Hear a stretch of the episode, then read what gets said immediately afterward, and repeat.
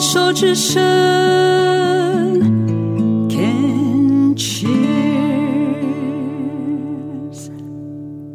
您现在收听的是牵手之声 Can cheers 网络广播电台凯西的十一号公路节目，我是主持人凯西。现在进行的单元是过生活做什么？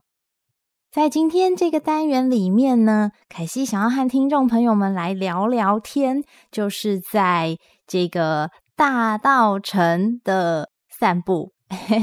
因为其实虽然凯西是住在台北，也是个台北人，但是我很诚实的说，我对大稻埕其实是蛮陌生的呢。嗯、呃，现在比较会知道呢，大概就是因为骑脚踏车走河滨的脚踏车道。然后都会经过这个大道城码头广场，然后经过的时候就会觉得说，哇，那边就是特别的热闹，然后感觉蛮神秘的，因为不是我常去的地方。然后在这个河滨的广场里头那一区，我觉得算是相对来讲比较热闹的，因为会有一些呃，好像像是一些小货柜屋啊，或者是有一些就是。摊商，可是那个摊商也是有整理过的，不是真的就是那种路边摊一个小餐车的。就是整个而言呢，会觉得大道城的码头广场的单车道那附近啊，就是非常的繁华热闹，应该要这样说。相对于其他的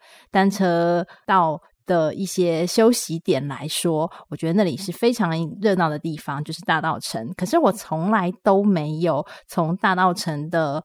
广场的码头那边进出，就是水门那边呐，所以就是那边一直都觉得很好奇，但从来都没有去探访过。然后呢，我就选了一天呢，就不是骑脚踏车，没有骑车，就是散步。坐了捷运之后呢，然后就是沿途慢慢的晃晃啊，看一看。然后我才发现，哇哦，其实很久没有去大道城，也很久没有去迪化街。那么那一天呢，行程呢，其实就非常的随意。我是主要是想要去看一间书店，它是在去年新开的，叫做。郭怡美书店，郭呢就是就是姓郭嘛，然后怡是新台怡，再来美是美丽的美，郭怡美书店。为了那一间书店，所以我就决定呢，好啊，去一下迪化街，去看一下那一间书店。因为凯西还蛮喜欢看书的，然后有时候就算呢没有要看书，也喜欢进书店感受一下。被书本围绕的感觉，哇，我很喜欢那个感受，超棒的。然后因为知道这个郭怡美书店呢，它原来就是原址是一个，嗯，就是迪化街那边，就是相对来讲，就是有一条是比较热闹的老街，然后它就是在老建筑里头，我们会说那像是一个街屋，因为就是在当时它那个房子都是很瘦长的。然后郭怡美书店呢，它算是呃两进的建筑，也就是有两栋，两栋之间呢隔着的是天井。然后我觉得古代人呵 呵早期的，就是前辈祖先们真的是很聪明诶，因为像街屋啊，就是一些属于比较瘦长的，所以在中间段的时候呢，都会比较阴暗，因为光线照不了。就是没有办法照到中间嘛，就头尾啊会有光线，可是中间呢，因为非常的瘦长，就中间就比较没有光源，所以中间呢就变成是光呃光景天井天井天井的话呢就会有光进去，那当然呢也会有雨水。然后在整理过后的郭玉美书店呢，很可爱的是，我觉得很贴心，因为他们在两栋建筑之间的天井部分呢就准备了一个雨伞，如果是下雨天的时候呢，就可以撑着雨伞，然后走到后面那一栋的。这个书籍摆放的区域，然后还有咖啡的区域，也是在那个后方的那栋建筑里面。然后整体而言，我觉得那一天去郭怡美书店呢，哇哦，就是有走到三楼，是不是好像还有走到四楼的阁楼？但是主要是一二三楼，然后楼梯很陡很斜，整理过的有稍微比较没有这么的斜，但是在后栋的那个楼梯有特别有放告示牌，因为楼梯真的好陡好陡哦，我就想到以前很小很小的时候会去阿公阿嬷家，然后阿公阿嬷家的那个楼梯也就是超陡、超小、超斜，我就觉得说哇塞，现在的楼梯走习惯了，觉得很舒服，因为有一些人体工学的考量，然后还会算斜度啊，什么踏板面的宽度啊，整个来讲就是要走到很陡、很斜、很窄的楼梯，现在比较没有这样的机会。所以那天到郭怡美书店的时候，有遇到这样子的楼梯的时候呢，就是走得小心翼翼，也觉得别有一般滋味跟 风趣，对，就是蛮有意思的一个体验。然后我我会觉得说，就是在街屋的部分啊，因为在迪化街老街两排都是，左右两边都是。然后也记得很久很久以前会在迪化街买年货，办年货，就是过年的时候超级无敌热闹的，会有很多的试吃，左右摊贩两边都会有试吃，然后很多年货。我还记得我好喜欢吃那个。呃，那个叫什么嘞吧，螺螺肉吗？反正就是蛮贵的。然后我会记得是车轮牌的。然后以前还会特别，就是爸爸妈妈，我们还会特别去迪化街那边买这个车轮牌的罐头，然后回来煮汤。嗯，就是都是在迪化街。然后我每次进去迪化街的时候，我都觉得像一个大迷宫，总是因为不熟，所以就会在里面晃啊晃啊，然后就会。搞不清楚方向，直到现在还不是很熟，所以还是很容易搞不清楚。可是我觉得有时候就是在这样子的小巷弄里面走走看看，非常有乐趣，还有一些新的发现。然后在郭怡美书店旁边呢，有另外一个是成乐通的。诶，我也不晓得它要算什么，它就是有一些介绍一下历史啊，然后跟当地的一些文化，还有那一栋建筑，就是在郭怡美书店的隔壁有一个，就是有介绍的。空间，然后沿途在走的时候呢，还可以再继续走这个迪化街的老街之外呢，再继续走呢，还有一个非常有名的庙呢，就是霞海城隍庙啊，这个就是呢非常著名的，可以拜月老，还有就是求姻缘呐，这样子，那个就是香火鼎盛，非常多人。去，然后我曾经也去过，因为在台北嘛，然后就是著名的月老庙，就是台北霞海城隍庙，就在迪化街里面。然后迪化街我觉得很棒的是，它现在呢，就是有越来越多的算是艺文进驻，然后很多就是会把这些，我觉得算是古老建筑。然后有做一些保存，甚至有做一些整理，但不是把它翻新哦，就是整理之后呢，还是可以保留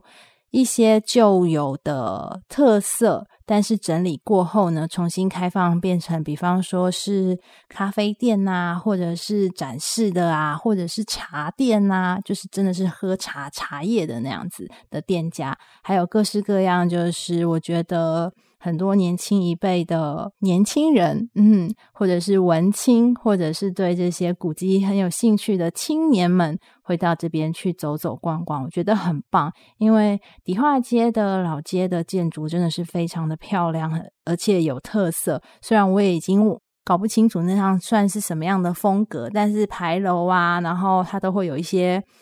嗯，就是建筑上面的专有名词。好，凯西曾经有对念过建筑的东西，但是也都忘光了，没关系。就是觉得在迪化街那一带散步很棒。然后呢，还有一个就是曾经我在工作的时候呢，很常去的是永乐市场。永乐市场呢，就是布料的地方。嗯，为什么当时工作很常去呢？就是因为我们做装修嘛，然后客户会有一些需要的东西，比方说就是窗帘呐、窗帘布啊，然后要去那边选布，或者是说呢，就是抱枕、靠枕的花样啊，然后还有一些就是坐垫呐，很多都是跟室内装修有关系的，就会用到一些布料织品，我们就会去永乐市场逛。那因为我自己也还蛮喜欢去那边看一些就是手工艺品会用到的布。很久以前喜欢做一些手工艺啊，缝缝补补的，就是也都是在永乐市场。然后同时呢，永乐市场里面呢还有一个我好喜欢的店哦，是林和发油饭。天哪，那超级无敌美味的！我记得我有一次呢，就是在它。呃，快要打烊之前吧，还是结束之前，就有一次是去那个林合发油饭，特别去买，然后就迫不及待的就在永乐市场的一个地方，然后就给它当着，就是就是在楼梯边，然后就开始吃起来。哇，我知道油饭的热量很高，也不好消化，可是我超喜欢吃油饭的。然后我觉得林合发油饭真的是超级无比。无比的好吃，附近还有另外一个是集赞油饭。那一天去走的时候呢，就是因为时间比较晚，所以这两间店呢都打烊了。但没关系，嗯，因为现在我也比较没有要吃油饭，因为热量真的好高啊。然后凯西现在就是有在注意我的，就是算是有在注意我的体脂啦，因为我好想要就是消灭我的脂肪肝。虽然脂肪肝不是什么大问题，但是。就是它毕竟不是一个正常健康的肝嘛，就是脂肪过多。好，反正这个复杂的原因，嗯，我就觉得说，就是那一天没有特别想吃油饭，所以也就没有遇到，也挺好的。OK，所以 OK 啦。好，然后在大稻城呢那边呢，还有一个就是有。自行车店，嗯、有捷安特的自行车店呢，还有另外一间是九六自转车，呃，也是自自行车店。那当然呢，身为一个骑公路车的女孩，就是我，所以我也会去自行车店看一下。然后那一天其实就是这样散步的，走走逛逛，看一看，觉得蛮开心的。在走到附近稍微远一点的地方呢，有一间我很喜欢的牛肉面店，是叫做金春发。诶，不是金星发文具哦，是金春发。金是金色的金，然后春天的春，发财的发。金春发牛肉面，我很喜欢吃他们的清炖的。口味，因为他们就是只卖清炖的，然后清炖的牛肉面呢，或者是牛筋啊，还有牛肚、牛杂，反正就是牛巴拉巴拉巴拉的。这个要做清炖口味呢，做得好吃不容易。那因为我觉得他们算是真的好吃，所以我就到他们的总店，我记得是在天水路，然后我就是沿途散步散步走过去。那那一天在继续吃完牛肉面之后呢，在散步经过这个台北地下街附近有一个古门，好像北门吧，有点忘记了。但是也是这样子走啊，就觉得一天这样子慢慢散步走走看看，觉得欣赏一下台北的景色。然后呢，我后来回来之。回来了之后呢，有一位住在台中的朋友跟我说，他推荐呢可以去大道城游客中心做这个服装体验，因为在大道城旅客旅客中心，诶，大道城旅客中心有提供免费的。这个服饰体验可以穿着旗袍哦，所以呢，在下一次如果有机会的话呢，就会也会想去看看，不一定会做旗袍的体验，但是确实是想要再去看一下这个游客服务中心，在大稻城的游客服务中心，嗯，因为听我台中的朋友说呢，是相当不错的一个地方，所以在今天的过生活做什么的单元里面，就跟听众朋友们分享在。台北大道城迪化街散步的点点滴滴喽。